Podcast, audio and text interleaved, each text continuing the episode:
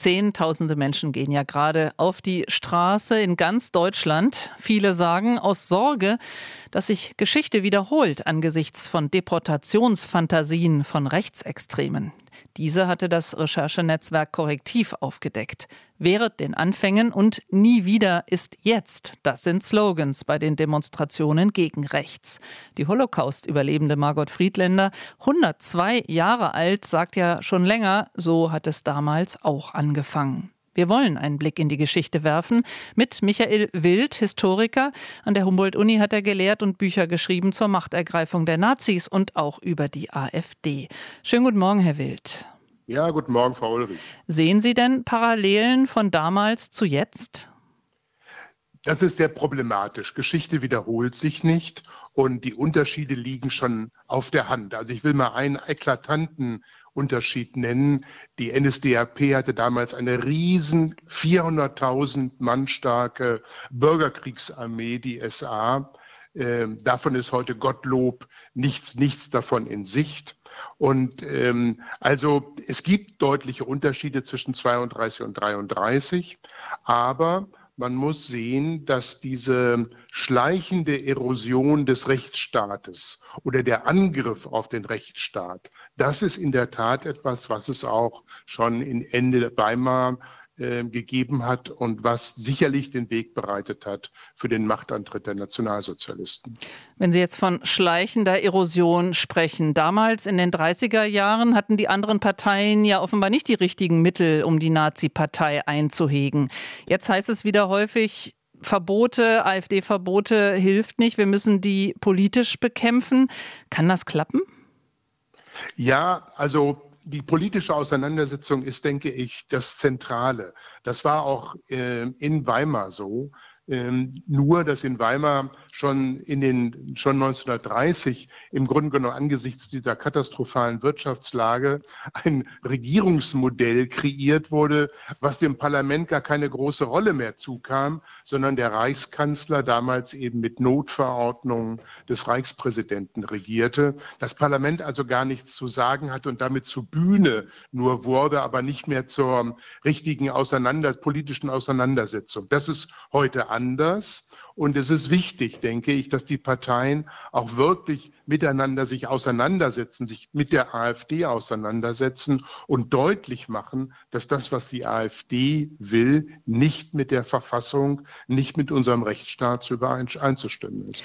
Aber man hat den Eindruck, dass das ja bisher auch schon häufig gemacht wurde. Vielleicht nicht mit so viel Wumms, aber äh, viele Parteien sagen schon lange, dass das äh, die AfD eben gefährlich ist und die Demokratie in Gefahr ist. Erstens, sehen Sie das überhaupt so auch, dass die Demokratie in Gefahr ist? Und was sollten die Parteien dann noch anders machen, als sie es ja bisher schon tun? Ja, was mich, also ich sehe schon, ich würde, bin davon überzeugt, dass die AfD keine demokratische Partei ist, sondern eine Partei ist, die diese Demokratie äh, hin zu einer wie es bei Viktor Orban oder in Polen bei der polnischen Peace heißt oder in der Slowakei jetzt auch illiberalen Demokratie, also wo Grundrechte eingeschränkt werden. Und ähm, die Parteien, glaube ich, ist das, was mich sehr beunruhigt und was tatsächlich einen auch als Politiker, Politikerin beunruhigen kann, sind die Umfrageergebnisse, dass eine große Mehrheit die Demokratie nicht mehr für eine besonders ähm, förderliche, unterstützenswerte politische Ordnung hält. Und da, glaube ich, ist es wichtig anzusetzen, deutlich zu machen, auch im Alltag erfahrbar zu machen, dass Demokratie bedeutet, man redet mit über das, was einen selbst betrifft.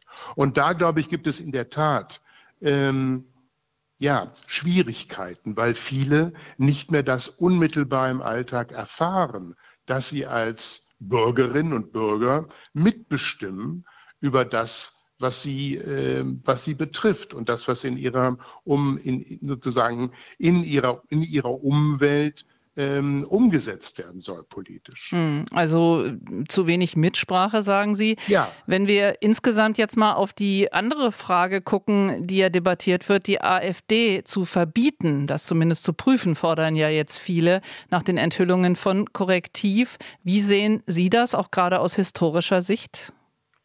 Ja, also ich kann Ihnen Also zum Beispiel aus historischer Sicht könnte man sagen, ja, es gibt natürlich diese rechtlichen Möglichkeiten. Denken Sie damals, also jetzt die Weimarer Republik, Hitler war österreichischer Staatsbürger. Und ähm, nach dem Hitler, Hitler-Ludendorff-Putsch am 9. November 1923, nach diesem missglückten Versuch, ähm, eine rechte Diktatur in München zu errichten, äh, was also dem, dem, äh, dem juristischen Staatbestand des Hochverrats äh, kam, kam gleich, hätte er vom Richter, als er damals vor Gericht stand, 23, als österreichischer Staatsbürger eigentlich sofort ausgewiesen werden müssen. Ähm, das ist nicht passiert, weil der Richter selbst ein Rechter war. Aber äh, juristische Mittel sind legitim, aber sie sind auch zweischneidig. Hm. Wenn sie nicht gelingen, also wie beim NPD-Verbot, ähm, dann hätte in der Tat die, die AfD ähm, das, äh, das Charakteristikum, dass sie verfassungsgemäß sei. Andererseits, und da kann ich die Argumentation des meinetwegen schleswig-holsteinischen Ministerpräsidenten Günther durchaus nachvollziehen, es geht auch darum, dass Demokraten einen klaren Standpunkt beziehen. Und wenn und wir jetzt ja, und wenn jetzt ne? gerade dieser klare Standpunkt von so vielen Leuten aus der Mitte raus, die rau auf die Straße gehen, äh, vertreten wird, wie sollte die Politik mit diesem Momentum umgehen? Das würde ich ganz gerne noch von Ihnen wissen. Also das ist ein ganz wichtiger Moment, was im Augenblick passiert. Nämlich, dass tatsächlich, man hatte ja lange Zeit, den, lange Monate den Eindruck, da gibt es so etwas Lähmendes gegenüber der anwachsenden ähm, AfD. Und jetzt, sicher mit den Enthüllungen von Korrektiv über dieses Treffen in Potsdam, gibt es, hat, ist etwas wie so ein Knoten geplatzt. Menschen gehen zu Tausenden, Zehntausenden auf die Straße, um sich gegen rechts zu positionieren. Und das ist, glaube ich, etwas, ein Schwung, der auch Mut machen sollte, jetzt offensiv gegen die AfD vorzugehen. Also nochmal, ich glaube, das, was sich zeigt, und das ist sehr gut, ähm, ich finde ich sehr positiv, das, was sich zeigt, dass es eben 70 Prozent gibt, die nicht AfD wählen. Und diese 70 Prozent sind im Augenblick diejenigen, die unsere Demokratie verteidigen. Das sagt Michael Wild. Wir hätten viel länger noch reden können, aber müssen Schluss machen. Historiker der Humboldt-Uni über den Schwung, der Mut machen sollte gegen rechts. RBB 24 Inforadio vom Rundfunk Berlin-Brandenburg.